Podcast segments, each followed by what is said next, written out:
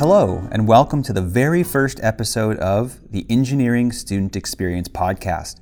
My name is Paul Nissenson, and I'm an associate professor in the Mechanical Engineering Department at California State Polytechnic University, Pomona, or as we like to call it, Cal Poly Pomona. In this series, I will explore various topics that are relevant to current engineering students and potential future engineering students through interviews with people who have firsthand experience. This episode is all about what to expect during the first few years of entering the workforce, which is what most engineers do immediately after earning their bachelor's degree. The day to day operations at an engineering job are very different compared to what is required of an engineering student at a university. In school, students are frequently required to take exams, solve carefully laid out textbook problems, and complete projects that are limited in scope and difficulty simply because the academic term is so short. Just 10 weeks for a university using a quarter system, or 15 weeks for a university using a semester system. Real world engineering problems are often open ended and may take months or even years to complete. Recently, I was able to sit down and have a conversation with a couple former students of mine named Matt DeSalvio and Don Logsdon. Matt and Don graduated about four years ago from Cal Poly Pomona, each earning a bachelor's degree in mechanical engineering. They provided a lot of insight into the mind of a junior engineer. I hope you enjoy the conversation.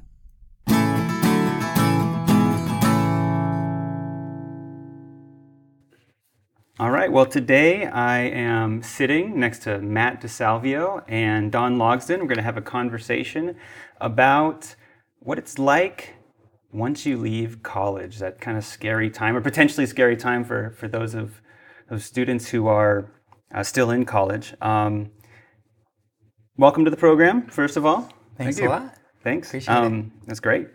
Um, so maybe we can start by you telling us a little bit about um, where you're currently at. So what uh, what company do you work for? What's your position there, and what's uh, average day like for Matt and Don? Maybe Matt can go first. So, well, first of all, I graduated in I believe 2014, although now I'm questioning myself. 2014 sounds about right. And and just for the listeners out there, this is we're recording in January 2018, so it's about three and a half years. Yeah. Okay. Sounds about right. So I graduated in uh, d- uh, 2014, and I went to work for Siemens. So I, for them, I work in their building automation division. I've been doing that about three years now, um, give or take. And what we do is we take, you know, dumb air conditioners and make them all work together to control a building and hopefully gather as few temperature complaints in the process yeah. as possible. Sometimes a fool's errand, but you can you can always try. Great. Cool. And uh, so my name's Don Logsdon. I uh, also graduated 2014. Matt and I actually uh, worked together on a few projects. We were in the same classes. Uh, anyway, uh, so I actually started with an internship before graduating in uh, 2013 is when I started for a company called Gerdau. Uh, it's a steel manufacturing company, and uh, the particular plant that I'm at is a hot roll mill. Uh, they uh, not only melt scrap metal, but they uh, turn it into billets and then roll it into rebar. And so, specifically, our plant just makes rebar. And since 2013, I started as an intern, worked for about a year graduated and then transitioned straight into a full time position from there. And so currently, I'm what they call a routine facilitator, which basically is kind of a process engineer uh, overlooking the manufacturing process. And so I, from the day to day, will do failure analysis when there's any kind of interruptions or failures of the equipment. Uh, also, any kind of improvements to the process, uh, I kind of overlook and, and try to um, design ways to make the process more efficient and uh, streamlined. And so sometimes that involves training, uh, creating procedures for the machine operators and things like that. So that's it's been about four years or so now. Uh, I've been hmm. working for them. Dealing with heavy metal, huh? Yeah, that's right. so yep, for us it's uh, even though rebar sounds boring, it's actually there's a lot that goes into it mm. for hmm. sure. So I'm going to take you guys back all the way to high school now. If you can remember that far back, that would have been what eight years yeah. ago, roughly. And you're about I, to. I graduated high school in 2008. Okay. So. Yeah, it was oh. actually 2007. Oh, okay. Yeah. So 10 years ago, roughly. Yeah. Okay. Well, hopefully you remember this far back. I was just wondering back then. Uh, did you have any idea what engineers did or what level of knowledge did you have about engineers and specifically mechanical engineering because you both got degrees in mechanical engineering because I, I anticipate a lot of people who are going to be listening to this are, are high school students and they hear engineer and they might think of I trains or they might have a family member who's an engineer. So if you guys can remember what did you guys know about engineering back then? Well, I can tell you this: my entire college career, I never um, took a single class that taught me anything about driving a train. So that was a little disappointing for me. I guess we failed you. yeah, well, you know, it's it, I should have checked the correct box on the uh, on the application, but you know, engineering is kind of a hard thing to pin down, just because the engineering that I do is in a lot of ways so wildly different than the engineering that's taught in classes and the engineering that other engineers go into. And there's like it is such a wide spectrum there in a lot of cases. So it can be tough to kind of figure out what to explain to people. And to be honest, I didn't really know exactly what it was that engineers did, but I had a feeling that it's what I wanted to do. It, when I was in high school, I loved to make stuff. And for me, engineering was the way to make stuff better. And that's been taking me through ever since. What kind of stuff did you used to make? Oh, I made everything from uh, from little robots to to furniture to you know prototypes of inventions that I've been you know 3D printing and things like that. Um, just everything. I wanted to make everything. I wanted to be in a position where anything that came along, I could handle it. So if I needed to, you know, do some plumbing, I could do some plumbing. If I needed to do some electrical, I could do some electrical. If I needed to take a nice picture, I could take a nice picture. Um, but you know, engineering for me on the on the making side of things uh, has always been the has, it's been the the math behind it to make sure that I didn't have to make it twice. So Don, when you were um, in high school, what did what did you know about engineering? So for me, it was pretty similar to what Matt said, uh, but I'd say maybe a little bit more toward the how things work was was what I kind of interpreted. So rather than how to build, just kind of how everything works in the world. Um, and so physics fascinated me, and that's kind of where it started. Uh, just seeing, you know, Newtonian physics was was super fascinating, and just how everything should act uh, and then also how things are made. And so I guess I kind of got to got to see that now with rebar specifically, but um, that's kind of how I envisioned it being. And so I guess in a way it was what I thought it was. But I know that, like Matt said, it's a lot to actually take in because there's a lot of different categories and spectrums when it comes to engineering. It feels, especially mechanical engineering, is a very broad uh, field, and so you can really get into so many different things and see so many fields uh, within just mechanical engineering. Yeah. So now you enter university, enter college, and you're a freshman. Okay. How how is that Don and Matt as a freshman? How did that person evolve as a student from freshman all the way to to 2014 when you guys finally graduated? Well, I had to learn how to study Mm. in between there because I never had to do that in, you know, high school English. It was always just, I just remembered it. And then I got to, you know, calculus and, you know, calculus 2 and calculus 3 and all the other calculus based classes after that. And you just can't remember all of that. It's just too much information. And with engineering specifically, every class kind of builds upon the next. Um, so if you don't, like my biggest regret in college, all of college, was not learning how to integrate better. so in all of the classes after calculus where I had to do tough integrals, I couldn't do them. And it was a huge sticking point for me. And it caused me to miss a lot of points on tests because I've made mistakes. It caused me to spend a lot more time on my homework and on my exams. And at the time, it felt right to me because I got through calculus. That class is over, but it didn't go away.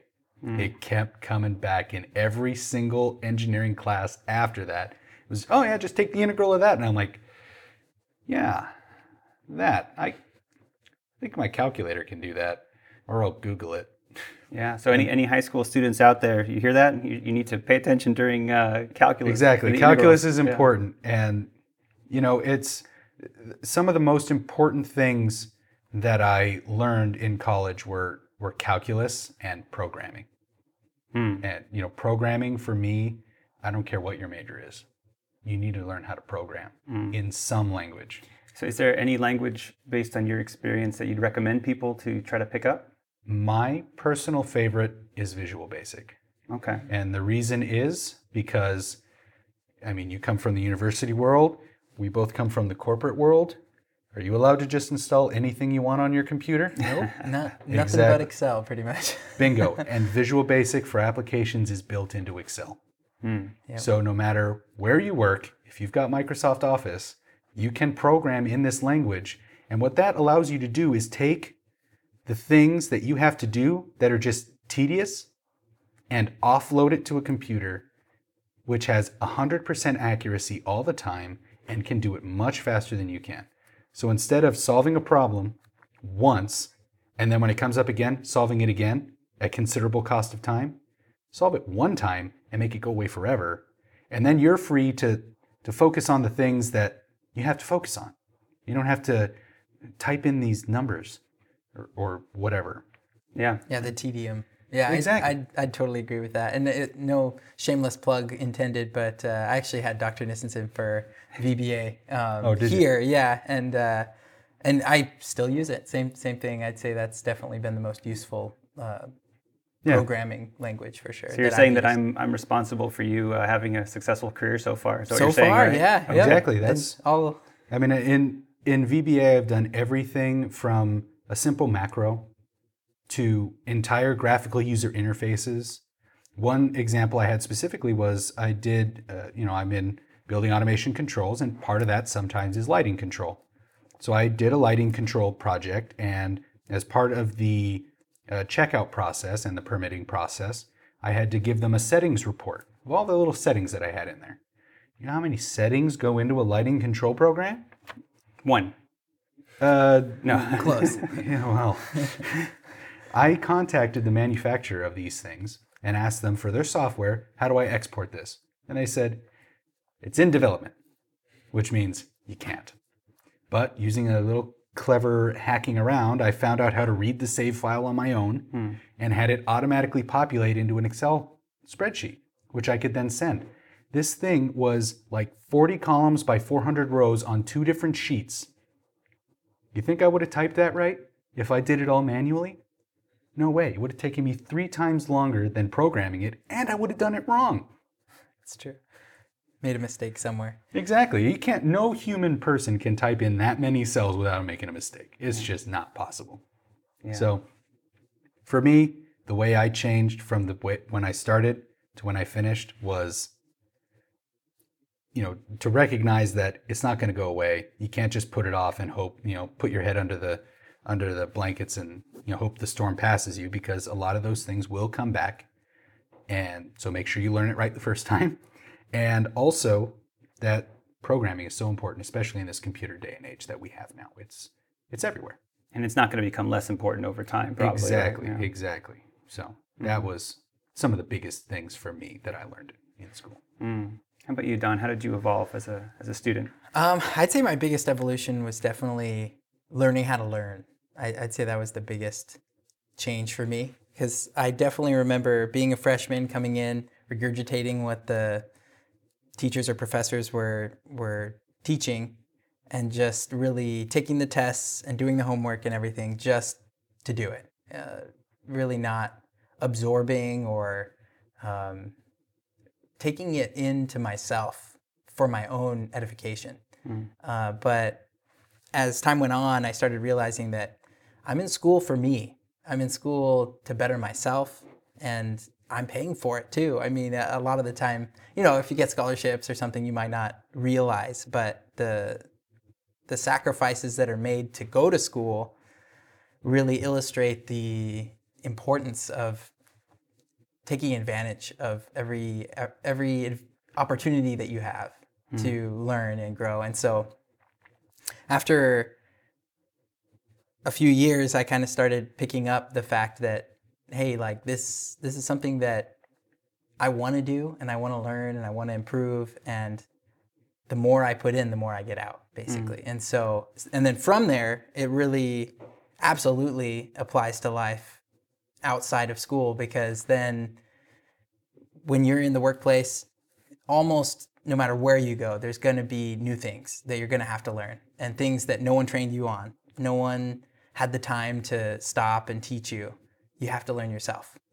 And uh, of course, I mean, Google is a nice crutch uh, a lot of us use, but but in general, there's going to be things that you can't learn from Google either. You, you got to know how to learn. You, you have to do it independently and um, and really just pick it up as you go, you know. And mm-hmm. so I think that, that that's been something that's really helped me since you know I've been a freshman and and I slowly learned that. And so now when you're put in a different position, even at the same uh, job you may be working at or the same uh, company, there's several executives in my company that have gone from you know the HR side to engineering or vice versa. And um, I actually started in the uh, actually the more technical side where I would spend probably 90% of my time working specifically on improvement projects, doing data analysis, which was more the stereotypical engineering type job. But then, uh, actually, about a year and a half ago, I had the opportunity to go to a more like management type role, uh, where the technical knowledge is still needed, but it's more geared toward managing uh, actual operators and and uh, and kind of dealing more with people and having those soft skills rather than the technical skills. And so that's that's something I've kind of had to adjust to. And because I've, I've kind of been learning how to learn, it, it helped me adapt. And so I, I, feel like that's something that's really important that I've kind of picked up over the years now. And, and of course, you know, have a long way to go in a lot of ways, but still that once you learn how to learn, you can really go anywhere. Yeah. So Don already mentioned um, how he had an internship, and uh, I know Matt also had an internship. And so I was wondering if you could uh, discuss the importance of internship in getting you to where you're at today. So, for me, one of the most important aspects of having an internship was that it gave me a, the flavor of the real world in a way that I didn't really get in my classes. Because, as we all know, academia and you know life they are two different things. So, as an example, when you're in an engineering class or any class for that matter, when you're solving a problem out of the textbook, it's a given that all the information you need to solve that problem is there in the textbook. It's either part of the problem statement, or it's part of the tables in the back of the book, or you need an equation from the chapter that's immediately before that question in the book, something of that nature. But real life is nothing like that. Somebody's going to, you know, give you a part that's, you know, somehow not to spec, and they're going to say, how did this happen? How do we prevent it? And we need to ensure not only how do we prevent it, but we need to ensure that it is prevented uh, as like a corrective action. And you go over there and you're looking at the you know the machine that made the part or the the tooling that made the part. You just kind of scratch your head like I don't know, it's, it's bad. But then you kind of have to dig in and pull together the pieces from life that made that part bad and identify them and, and get rid of them. So this can be, for me, it was a real big challenge because, you know, I just never had any practice with that yeah. before. And especially because in the real world as an engineer, you are a value added employee, right? You are generating information. And you the, the the things that you're generating the information for are eventually rolled into products, which are eventually sold to customers. In Don's case with the rebar, that rebar needs to be strong enough to hold whatever freeway it goes into together. And if it's not, that's a huge problem. Uh, when I was doing my internship, we made automotive parts. So if that part didn't have all of the nuts it needed in it, well, guess what? Now the automotive assembly line has to stop and they have to get a new part over there. That's a huge problem too. So your customers are expecting a certain level of quality from you, and you have to find ways to achieve that. And there's really no textbook way to do that. Hmm. So that was that was the hardest part for me on uh, being an uh, being an intern. Mm, they gave you a nice taste of what it was like to to Yes, what the yes, because like, you yeah. end up it, in school. You're in a. I think of it like like a room, right?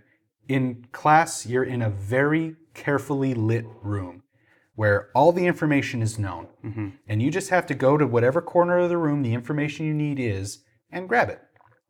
Okay, well, the in real life, it's a very much larger room and it's very dimly lit. And in order to navigate from one side to the other, you have to sort of find your own way to make a map of the space. yeah. And it's nowhere near as carefully laid out as it is, you know, in, in the classroom. Yeah. Mm-hmm. And sometimes you don't even know if it's in the room at all. Exactly. Yeah. Yeah. It might not even exist. you, you have unknown variables that cannot Yeah. be known. Exactly. And those those things are just the lovely wrench in the works that sometimes, you know, you don't know. Yeah. So, the engineer has to be the the treasure hunter in the uh, dimly lit room. Exactly. I like that exactly. analogy. Yeah. It's and a lot of times I feel myself just fumbling around trying to orient myself in the right direction and you know de- defining the problem first becomes hugely important Mm. because like I said in the book it's a very carefully written thing. But when somebody dumps a part on your desk and says this thing doesn't work, figure out why and make sure it never happens again. Well, that's a very vague Yeah. thing and you got to first figure out what even do I have to do here? And then you have to find a way to pull in all the information you need to do it and then you have to do it. Yeah, and then from the you know the instructor side, the side that I'm coming from, we're tasked with in in a quarter system, which we're at at Cal Poly Pomona. In ten weeks, we have to give you, you know, teach you 15 things, Exactly. and we only uh, get to meet for a total of maybe um, I don't know 30 hours. And then we only we, we have to test you periodically, and yeah, it's it's maybe the whole structure is yeah, and uh, those 15 things, by the way, are not a small 15 things. It's not like I have spend to a career you- on each of them. Exactly. It's not like I'm teaching you 15 different letters of the alphabet. It's like I'm teaching you 15 different languages sometimes. Oh yeah, just give you a flavor of the different topics. Exactly. Yeah. Uh, how are internships uh, for you, Don? How are internships um, important for you? I'd say in a lot of ways it was similar uh, as Matt, but just one other side of it that I've seen not only when I was an intern, but also as I've had the opportunity to hire or um, interview other people or other entry level engineers. Really, a big part of it is actually getting to know the work environment and the work environment or company to get to know you as well. And so, like for me, I started for about a year part time my senior year at Cal Poly, and it really worked out where they could see my work ethic and my determination and my knowledge mm-hmm. and Foot a foot in the door into the company. really, exactly right? they Yeah. could see who I was really because you really can't get it too well from an interview. I mean, you can get a little bit, but it's more of a flavor than it is anything else. And so, uh, for me, that that actually did work out where I got my foot in the door and transitioned directly into a full time position. And so, uh, in that case, it was a really great tool for finding a job right after college. And I actually found the internship in the first place through the um, the Cal Poly uh, Career Center, actually, as it turns out. I, I went to the website and they had a list of internships, and I just found one that seemed kind of interesting, applied, and got it. And so it was kind of cool that I, I can actually say I'm a success story through the school, um, getting a job uh, through the Career Center and transitioning out of school, you know, pretty seamlessly. Um, but uh, but again, even when I've interviewed entry level engineers, I definitely look for those individuals that have done internships because you really can see a difference in their maturity. Really, I feel because they understand what really happens compared to the theory in school. Uh, like Matt said, it's totally different things, and so you kind of see that they they understand that their calculations are going to be a big important part of the process, but there's still a lot of real life things that you can't necessarily control. A lot of uh, a lot more variables than just the you know small classroom full of them, and so that that's been something that I've seen, and it, it worked worked really well for me. Mm, So when you've been uh, when you're hiring new engineers, is that one of the top things that you look for? Or Uh, what other characteristics might you look for for for um, people who want to to join your company? Honestly, I, w- I would say that is one of the top things. I feel like it's more important than the GPA, even though that, you know, is something you look at. It's not as important that someone got good grades because I've actually seen several individuals that they had great grades, but when you really talked to them and got to know them, they were not teachable. For example, Okay. where you you might um, mention some way that they could improve and they take it defensively, you know, and then they cut themselves off from the learning experience. And you, I feel like you actually see a better, uh, I guess, openness to being teachable from those who are have had internships because they realize this is, I'm at the bottom here. I don't really know so much, and so I'm gonna be as open as possible, you know. And and a lot of the time we kind of get big heads when we come out of school because we're like, oh yeah, we know everything. And the truth is, there's an infinite amount of knowledge out there, and we know a tiny fraction when we get out of school. Yeah. Have you been part of any kind of hiring process, Matt? I've been loosely involved in it. I mean, I can say that one of the biggest things for me is that you should know what you're talking about. And if you don't know what you're talking about, you shouldn't be talking about it. Right? So flesh it out, do some research before you before you bring it up or, or whatever. But if in my company specifically, troubleshooting ability is a huge part of what we do. So, and in order to troubleshoot things, you have to know how it works. So, an example that I can um, that I can remember off the top of my head was we were looking at interviewing a new engineer, and one of the things he had mentioned on his resume that said he made a, you know, he had a particular automation project that he had done uh, for his own enjoyment, and in that he used a particular type of pump a very specific type of pump. So my question that I asked during the uh, interviewing process was, you know, I said I'm not familiar with that type of pump. Can you tell me how it works? What does it do to pump the liquid? And this particular individual didn't have the answer to that question, which to me meant that if there were a problem with that pump, which there's a, a you know a litany of things that could go wrong with it, you wouldn't know where to start looking. Hmm. So that's that's huge in in a lot of ways. To you know, if you're gonna if you're gonna bring it up, you should know what it is. And but for me, I, I've been only very lightly involved in the hiring process, but I can speak to my own hiring, and I know that um, to Don's point, my career started out okay, and then was in a holding pattern. I plateaued for a good two, three months while I thought I knew everything. And it then I had this epiphany moment at some point several months into my career where I realized I don't know anything. There's so much about this career that I have no idea about. And there's all these people who are trying to teach me and I haven't been listening to them. Hmm. And once I realized that, I really started to take off after that. And that was a huge realization. And for me, before that moment, it was almost unfathomable to think that after spending, you know, I, I was in school for six years. After spending six years learning, that I wasn't done yet.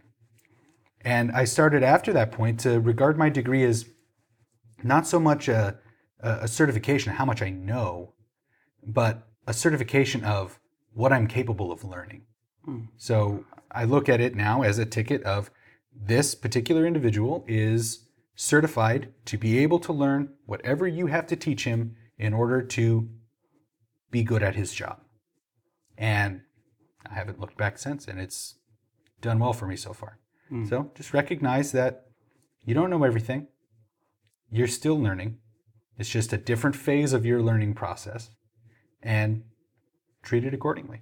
So w- when you made that realization, was there any kind of um, I don't know self confidence issues or, or anything that came along with that? Because now you realize that you don't know anywhere near as much as the people around you, and um, were you afraid of being like found out or something? Or uh, there's this famous thing called the imposter syndrome, where you're always Yeah. constantly worried about people finding out that you, you don't know as much as as um, as, as everyone else. So yeah. I was, I mean, I had a very good mentor from the start. And the point at which I realized that I didn't know everything was the point at which I realized that everybody else but me knew that already. Okay. So I didn't have any self confidence issues after that because I knew that everybody else knew that I was learning. It was expected. it's a part of the process. Exactly. I was not expected to come in out of school and take the company to new heights and really come up with that thing that's really going to save this particular proposal or anything like that. I was just there to learn so that in two years' time, I could start to pull my own weight. And that's really in, that's about how long it took me to get to the point where I could be on my own producing revenue for the company was almost two years before I felt confident doing that without having to make a phone call every about 10 minutes. So it sounded like for Don, the transition was a little more seamless from uh, from graduation and say for through your first six months. But did you have any kind of issues that came up while you were transitioning to to being working full time at that company? And Yeah, absolutely. I, I'd actually say it was right along the same lines as Matt. Um, the internship, I feel actually, I guess there's one other benefit that I kind of forgot about to mention before, is it definitely actually built my uh, confidence for sure. At least in that it it showed me that uh, kind of the same thing that people were willing to wait for me to learn and they understood that it wouldn't be immediate that I would be producing these amazing things. And I could but at the same time, I could accomplish a lot more than I thought I could.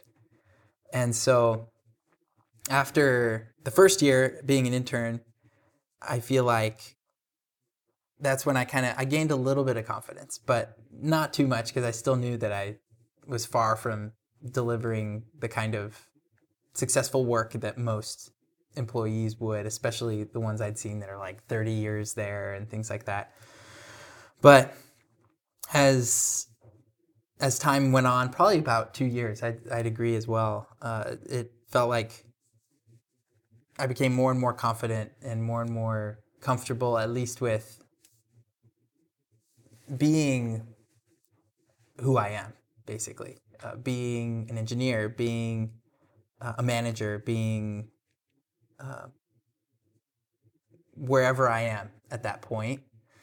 And so, of course, you, you never stop learning, and there's always going to be more to improve on. But the uh, it seems like the first couple years are just a little bit tricky because you you definitely want to already be there. You want to be perfect even, but it takes it takes time and experience. And I feel like the experience is what really drives home the confidence. Like as you've experienced it, maybe even a hundred times, I feel like because maybe as an example, um, so there's there's quite a bit of machinery that you know it, this is heavy machinery that could be very dangerous if you're not careful, and so even though I'd been around it for maybe three years, I just still didn't know really how to operate it myself. There's machine operators that do that, and so I would you know observe them and of course manage however best I could, but when it came to actually if if they were gone and I had to just operate the machine, could I do it? And the answer was no until I finally was like, you know what? This is something that I want to do. And I put my mind to it. And then after doing it a bunch of times, now I, I feel confident. And so um, I feel like just doing something a bunch of times for some reason just seems to give you confidence. And so it's like a, a continual process um, as you work at a particular job to do an activity enough times and then you feel comfortable. So you said it took about you know, a couple years for both of you, a couple years to finally feel like you're being productive. How long did it take you before you felt like you belonged in the company, part of this sort of family, and and and had that kind of camaraderie with your your coworkers? Was it about the same kind of time frame? the for me the camaraderie was a little bit um, was a little bit faster coming than the than the ability to perform or what I perceived to be the ability to perform.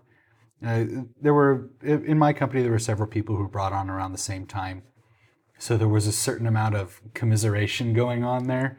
With the, oh, what are you working on? Oh man, I can't believe it. I, I don't know how to do that. You should show me. Yeah, that sort of stuff. So there's a there's a, a little group of people who've been there around the same time as I have. But then as I advanced, I realized that I was starting to become the expert in areas. Mm-hmm. There were things, the new things that came along that got handed to me to figure out because I didn't know anything anyway, so I might as well know, and nobody else knows it, so why not that guy? So I, you know, pick these things up, and then you start getting phone calls from people who've been around much longer than you, who need some assistance with this particular expertise area that you have. And you start to build your relationships that way. And it, it also comes back to that you don't know everything, but you do know some things. Nobody knows everything. We have uh, one particular employee comes to mind, just retired. He'd been with the company 25, 30 years. This guy, if you had a problem, this guy knew how to fix it. It's a lot of knowledge that left the company. Exactly. And we tried to we tried to get as much of it scraped together into our own hands as we could before he left. But he would call me on occasion for help on something because there were things even this expert guy who if he came out to your job site, you knew it was just you were good. It was going to get taken care of now because this guy's here. He would still call because he knew what he knew and he knew what he didn't know and he knew who did know those things. Uh, maybe that sounds a little bit confusing, but know what you know, know what you don't know, and know where you can get that information. It becomes very important, and that's the camaraderie with your coworkers becomes very important at that stage because you know you're going to need help. You are going to need help, and you are going to make mistakes, and you're going to have to fix them. Yeah, and I don't know if this this sounds like common sense, but it's kind of funny because I remember starting out needing a lot of help and asking others in the company to help me out with all kinds of things, uh, from HR issues to techn- uh, IT issues, and yeah, exactly like you said, I would at least at first, I didn't really have that feel for the the teamwork and the camaraderie um, that they enjoyed, the other members of the company. And so I might shoot an email to someone and say, hey, could you do this? Or hey, could you do that? And then I, I started realizing that that was a, a terrible way to, to really make friends. And then I started realizing, well, you know what? I could ask someone how their day is first, you know, and, and really see how they're doing, and and from there it, it really does not only build a relationship, but it makes people want to work together. It, it builds that teamwork, and so now, like you said, everyone's kind of working together to accomplish this bigger goal of improving the company or making something more efficient. And we always can accomplish so much more that way. And so now you kind of can see the, the difference in effectiveness that, that each individual has by being able to rely on each other and ask for help from each other. Mm. And so I feel like that's definitely um, once you get to that point where people are relying on you and you're relying on them, that you kind of feel like you're a, a work company, a company family, kind of. Yeah, I mean, as a manager, it's all about managing people, mm-hmm. right? So yeah, ha- having those soft skills are incredibly important. Yeah, and I think a lot of times in engineering, people skills are kind of put by the wayside. I don't think we really develop those at all, or there's not there's yeah. not enough room in the curriculum for it. Exactly. yeah, yeah, there's there's so much math and so much other stuff that it's kind of expected. Well, hopefully you know how to talk to people because here's some math that you're going to have to explain to somebody someday. And it, people, it's when, when you think about like if you watch a movie about an engineer or something, it's some guy in a cubicle, never talks to anybody and just does his work. He's on his computer and that's it, and he leaves. The real world's not that way. That's not a fulfilling life. You have to. There's a lot of communication that goes on. Some days I spend more time on my phone than I do on my computer. And my computer is what I get paid to do. That's my moneymaker. So there's a lot of mentoring. There's a lot of gathering information. There's a lot of transmitting information to the people who need to know. Because ultimately, whatever I'm doing, we need to be making money on. And if there's reasons why I'm, ha- I'm being set back or something like that, that needs to be communicated. If there's prog- progress that I've made that was unexpected progress, that needs to be communicated to the project management team as well. So there's a lot of interpersonal communication, which I'm sure you have as well, especially in management.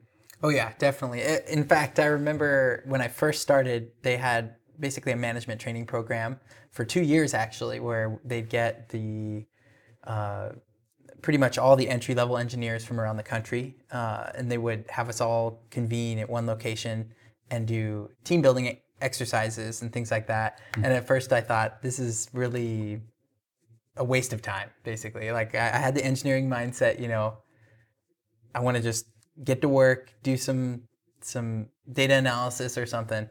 But interestingly, as time went on, I started to see the value in knowing your personality type.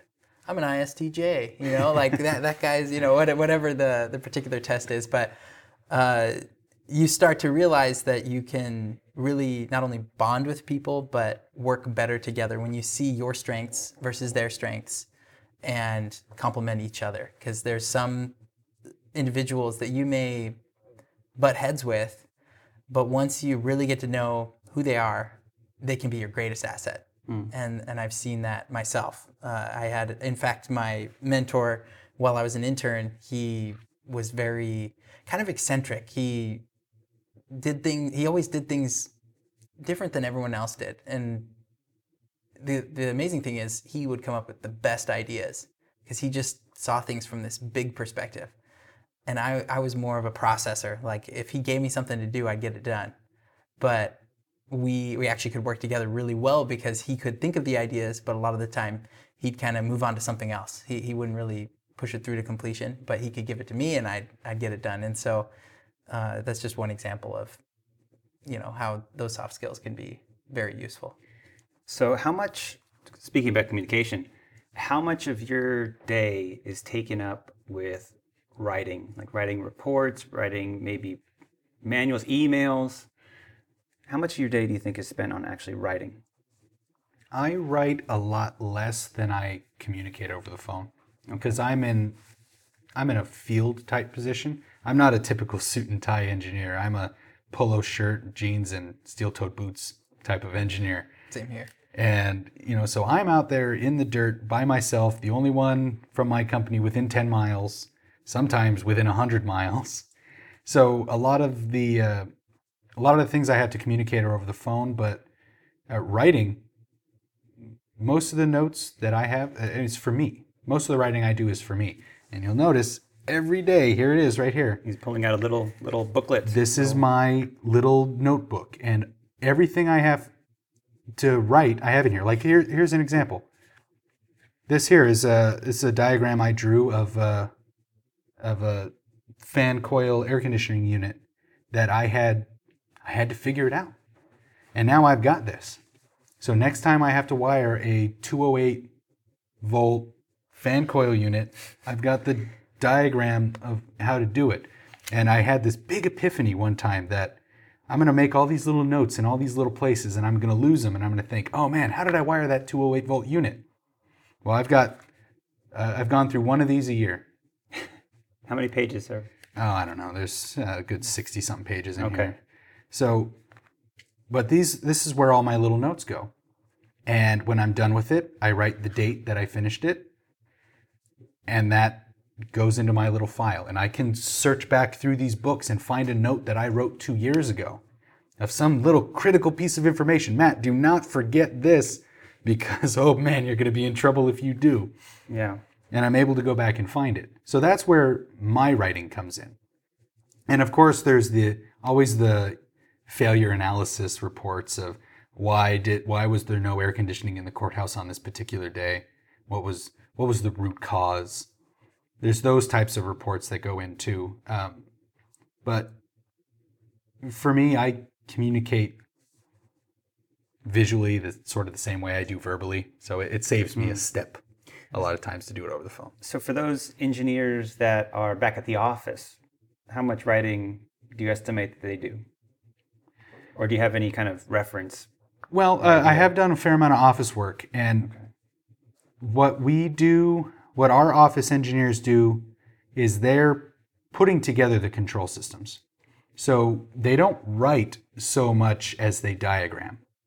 We have a submittal package that we release for a project. And in that submittal package, the meat, in, there's all the, of course, all the spec sheets for all the components and things that we're going to have on the project. So you can look in there and see what it's capable of, what its limitations are. But the uh, the meat and potatoes of that is the drawings section. The drawings fully define the entire control system, which in this submittal package, just the drawings. I've done I've done projects that had one drawing, done projects that had 10 drawings. I've done projects that had 70 plus drawings. We have had projects that have had hundreds of drawings. That's how we communicate. So the field people will get the submittal package and everything they need to execute that project is in there. The, you know, all the sequences of operation for the equipment, all the wiring diagrams, all that stuff. So we communicate more with, you know, lines and terminations than we do with words. Hmm. How much writing you do, Don? I'd actually say it's kind of a polar opposite, I guess, because uh, Well, your yeah. management, right? Yeah, it's since, Probably a lot of um, reports on uh, on uh, what's the word I'm looking at? Progress reports, or yeah, yeah. absolutely. I'd say it's definitely increased since I went from the more technical side to the the management side. I would say when I was more technical, it was definitely more drawings and data analysis, but not so much the the actual you know paragraphs of of writing. But yeah, definitely for now. I mean, sometimes I wish I had a secretary because there's so much, but uh, but I try to actually get on the floor where the the manufacturing process is happening as much as possible because that's really the most value added portion of my job. So that's that's what I'm always searching to do. But when I do have to, I mean, there's um, definitely progress reviews, um, opportunity reports, uh, even time off requests. I mean, there's all kinds of things that that dealing with people you definitely have to to do. Even write ups on occasion, um, sometimes even terminations. I mean, there's there's all kinds of stuff that um, you have to write a detailed report and also do documentation along the line. And that's something that I actually had kind of not really realized would be a, such an important part of management is documenting everything because there's liability if you don't. You can get sued. Yeah. so if you know an employee is doing something they're not supposed to, I mean, you, you have to document it because you know there could be uh, all kinds of implications if you don't, because then you're you're being negligent. You have to, and also, yeah, it protects yourself. Exactly. Yeah. But of course, I mean, the the part that I like to do is is the like performance reviews for new employees and, and things like that. So you can really work with people and see, you know, where they're improving, where they could use work, um, you know, their aspirations and their questions, you know. So that, that part I really enjoy because I get to help people grow and also kind of grow with them. So, do you guys encounter any kind of, without you know divulging anything about the company or getting you in trouble, do you have to deal with any kind of uh, like politics at work? Um, maybe be it would apply more to Don because he works um, maybe more of a, closer to an office setting than than Matt does. It sounds like. Yeah, I, I would I would say there definitely is because like just as an example, there's a there's a culture that every company has, uh, and and like my company has a particular culture that they outline their values, um, and I, I believe it's fairly common for most companies, and so of course you want to follow those values because I mean most of the time they're very very positive things, uh, like openness or you know things like that but uh, at the same time, of course, not everyone's going to follow the values, and so there's always going to be some kind of, I guess, push and pull when it comes to uh, everyone's perception of each other in in that realm. Even uh, you know, the other the other part is, I guess, with the work life balance portion of being in a full time position there's a lot of flexibility a lot of the time when it comes to your hours. At least at, at our company, there can be flexibility on when you come in, when you leave, um, how long your lunch is. You know, they're, they're really the most important part is the results. And so if there's good results, then most of the time no one's going to care what hours you're working. Um, but of course, if those results aren't there, they're going to question, hey, are you putting in the time that you need to? that's something I hadn't really realized as a student because I thought, you know, you you do your eight to five, and that's how the w- real world works for for any job. But uh, but anyway, so when you actually are are in a job and you're working whatever hours, there is kind of a culture even with you know who's there the most who's there the least you know is this person contributing enough is that person not contributing and so that, I would definitely say that there's a, a a dynamic there of of politics, you might say, um, because there's there's always going to be image when you have people involved. Mm-hmm. But um, but overall, I'd say that the uh, the goal of most companies, I think, is and, and I know that mine is one is empowerment for the employees that that they they feel like they can and they actually can uh, do the things that they're trying to do without inhibitions. So if they are trying to succeed in a particular aspect of improving a part of the process, they have the power to do that. Of course, within cost restrictions and things like that. But you don't want to have a culture in which people can't accomplish what they want to accomplish, mm. you know? like a bureaucracy or things like that. Yeah. Well, speaking of work life balance, how has that been working out for you guys in the first three to four years? Um, you want to go first? well, about that, you need to sleep. That's a that's an important thing. I found that out.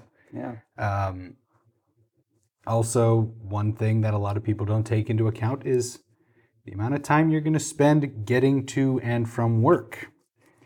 Uh, sometimes I can be in the I could be in the car for two hours going to work, two hours coming home. Uh, dealt with up to three.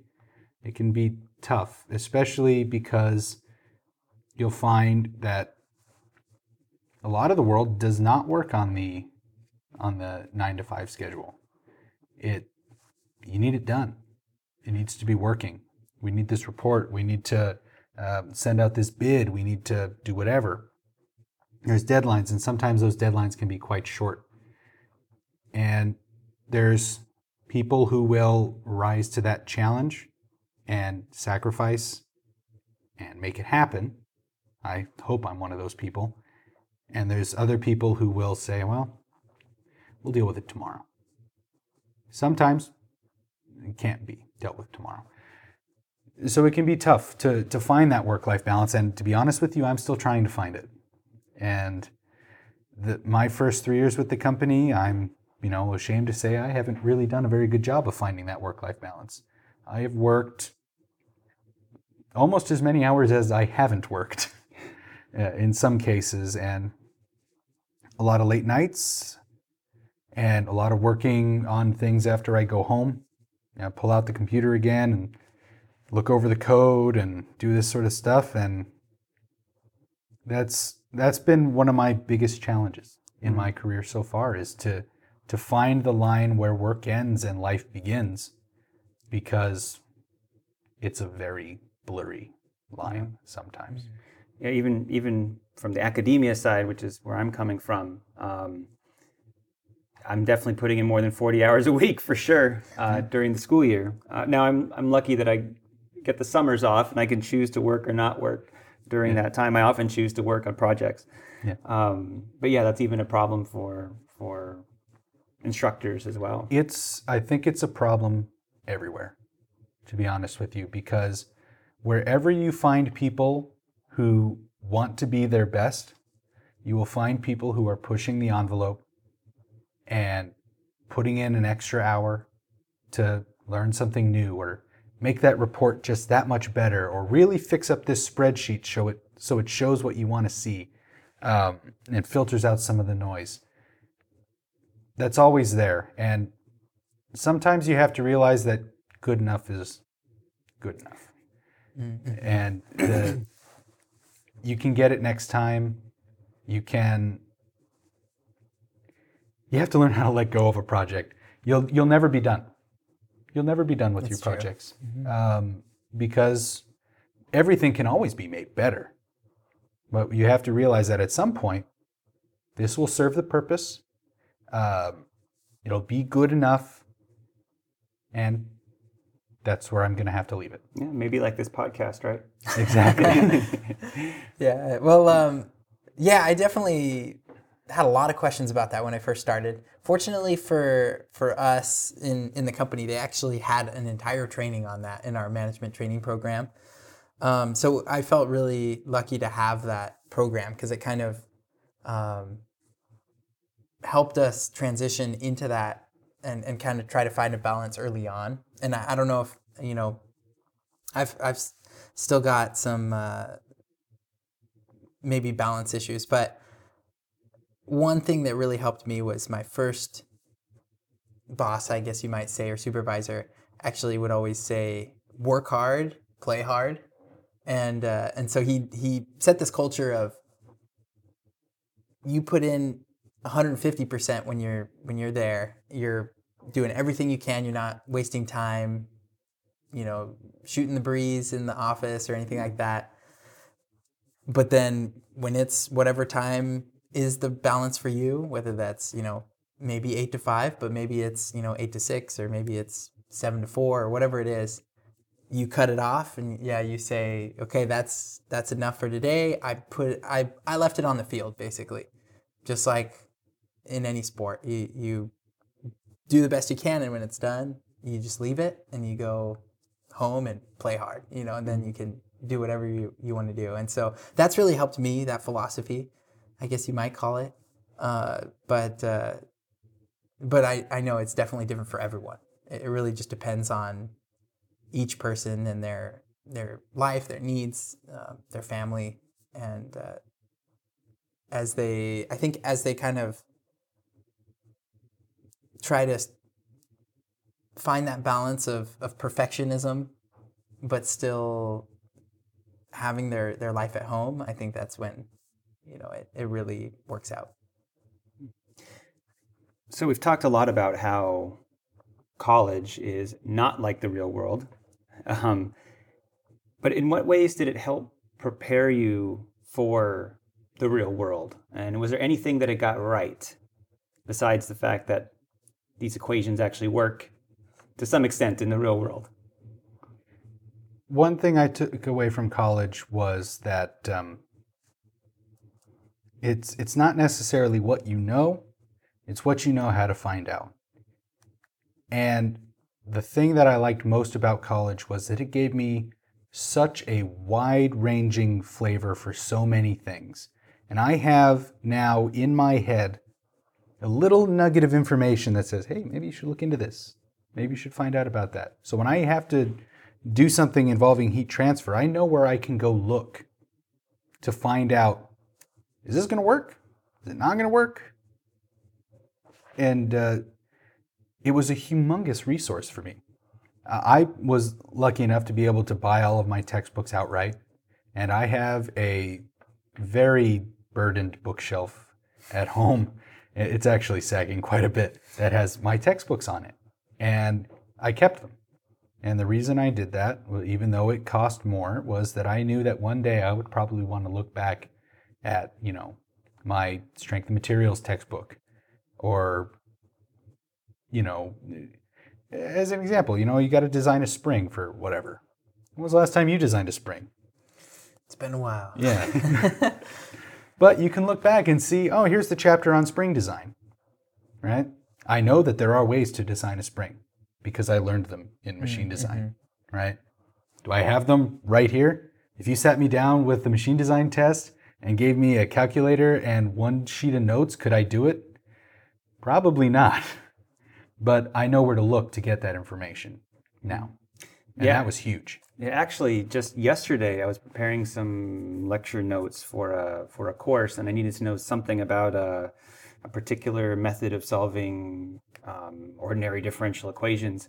And yeah, I pulled out a book from my bookshelf that's at least 15, 16 years old, and and it was like, oh, that's exactly what I needed. And there's no way I remembered that information off the top of my head, but just having Yeah. those You can't. resources available, you can at least know where to get the information relatively Exactly. quickly. Exactly. It's not what you know, it's what you know how to find out. Yeah. Definitely, and I I would totally concur with that. I uh, I know that for me, I guess going back to what I said before, realizing that you can really learn anything is a huge asset. Knowing that it doesn't really matter what you end up facing, uh, school teaches you that you can learn anything. It just takes time. It just takes the effort, and you can succeed. And so uh, that's definitely, I think, one of the most useful things that I learned in school for sure. So, you guys got your bachelor's degree in uh, mechanical engineering. Do you guys have any future plans to go for anything higher based on um, maybe the kind of career options it would give you to get, say, like a master's degree, for example? I think a master's degree is pretty much always a good idea. Um, it's one uh, one extra feather in your hat. You can either go, you know, directly into uh, an engineering master, if that will help you grow your career. You can go into you, can get an MBA if you want to end up in a position to have your own business or your own engineering firm. Sometimes that can be a great asset to know how to make money at doing engineering because it's real easy in engineering to say, I need a beam that's three feet thick and then I'll definitely be good. But then there's the other side of the coin of like, how much money do you think we have for this project? No, no, no, no, no. Will 18 inches work? Yeah, yeah, it'll work. 18 inches. So there's there's different sides to that coin. I don't think more learning is ever really a bad thing. It can make sure you don't let yourself get into a rut and spend too long in school so that way when you go into the workforce you're you know more expensive than the knowledge that you have, the real world knowledge that you have. Because- So there's, there's balance there. But I, I do anticipate at some point in the near future uh, applying to master's programs and getting some sort of an advanced degree, and who knows, maybe even a PhD someday. Yeah, likewise. Uh, mainly, I I don't think I'd ever go for a PhD. I don't know why. I just feel like, A lot of extra work. yeah, it's too much work. maybe, maybe I'm just lazy. But uh, No, no, no. It's takes a special type of somebody. Yeah, definitely. I think it does, and and my my wife does. She she wants to do that, and I'm like, that's awesome. But for me, I I've thought about getting a an MBA actually, um, and especially some companies will actually help you pay for it. So I mean that that's always a plus if you do happen to to be a part of a company that does. But um, definitely, I'd say the learning never stops, no matter where you are, as long as you don't let it stop. And so, uh, I mean, I've also heard others give the advice that you really, after about five years or so, a lot of the time might start feeling stagnant in if you're at the same same job. And I don't know if that's like a, a hard and fast rule. It pr- probably, you know, don't take my word for it. But um, so I've heard some say that you know it's good to move on and move to different companies here and there um, every five or so years so that you can get a new perspective and maybe refresh your determination to learn because there's there's always more opportunities out there if you are aware of them. Maybe get a boost in your salary too as you jump from place to place. That's never a bad thing. Uh, well, Matt and Don, I'm, I want to be very mindful of your work life balance here. Uh, you've been very generous with your time. Um, but uh, before I let you guys go, I just want to ask you uh, besides the internships and paying more attention in your calculus classes, is there any kind of advice that you would give current engineering students on how to pr- better prepare um, for a career in engineering? My biggest advice, and I touched on it earlier, was learn a programming language Mm. of some kind. Learn how to think about how you think, think about how you are solving the problem, and teach a computer to do it. Because there's so much that you can get off of your plate, so much of the little fish that are just taking up your time that you can you can spend you can better spend that time fishing for big fish. Um, I think that's very important, and just know what you're talking about. And if you're not the expert, let the expert talk. Sometimes, uh, sometimes the smartest people say the least. That's one thing I've realized, and it's know just know where you fit in the puzzle. Yeah, I'd say learn the soft skills. I'd say that's that's probably the biggest advice I can think of because for myself, it's made a huge difference. I actually recently read uh, the book How to Win Friends and Influence People, and it made a huge difference for me because I never realized how much those little nuances of how to talk with someone, how to get them on your side, not in a manipulative way, but as a as a friend, uh, just getting to know people and um, showing them you know it doesn't really know how it doesn't matter how much you know. If if people know how much you care then it just really makes all the difference and so i'd say that's one big thing that i've seen help me and i think it could help others as well just learning those soft skills dealing with people and and treating them with respect and and care and you'll see the difference Mm. that those relationships make So you'd recommend that that book, that particular book, being a good starting point? Because Yeah. my next question was going to be how how do people get those soft skills if we're not providing them or, or not helping provide them here at college? Yeah, absolutely. I actually listened to the audio book as I went to and from work. So it didn't even take me any extra time. I, I literally was just listening to it as I went to and from work. And, um, you know, you'd be surprised how much of a difference it makes because you really do um, underestimate sometimes how much people will respect and, and like you if you just treat them well, you know?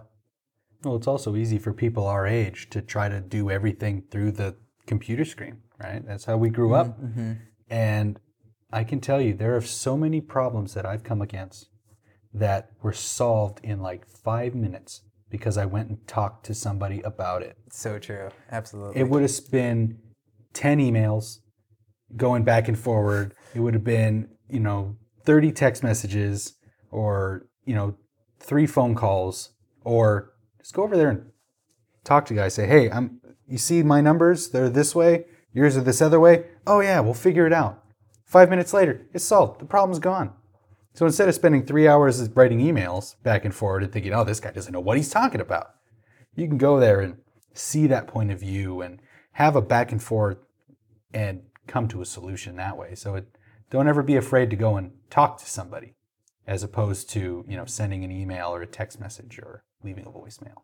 And I, I think even just to add to that, in in my classes, I remember a lot of the time sitting in my chair, first day of class, and talking to no one, and just literally just waiting for the professor to come in, taking the notes, leaving, and eventually, you know, they, they'd require us with some kind of group related work to talk to some people, and I'd do the bare minimum. But I mean, just developing relationships with your fellow students and with professors, I mean, it, it makes a big difference because you kind of naturally pick up on those things as well, those, those soft skills as you just practice, basically. Mm. Well, Matt and Don, I, I, really want to thank you both for uh, coming down here today and, and, having this conversation. It's wonderful to see that you both are doing well. Um, I hope that your work-life balance, uh, you can work on that, Matt. But um, I'm trying. I'm trying very hard, very hard. Yeah, and hopefully, you know, high school students or uh, college students can benefit from the advice that you gave today. Thank you, guys. Hope so. Thanks for having us on. Thank you.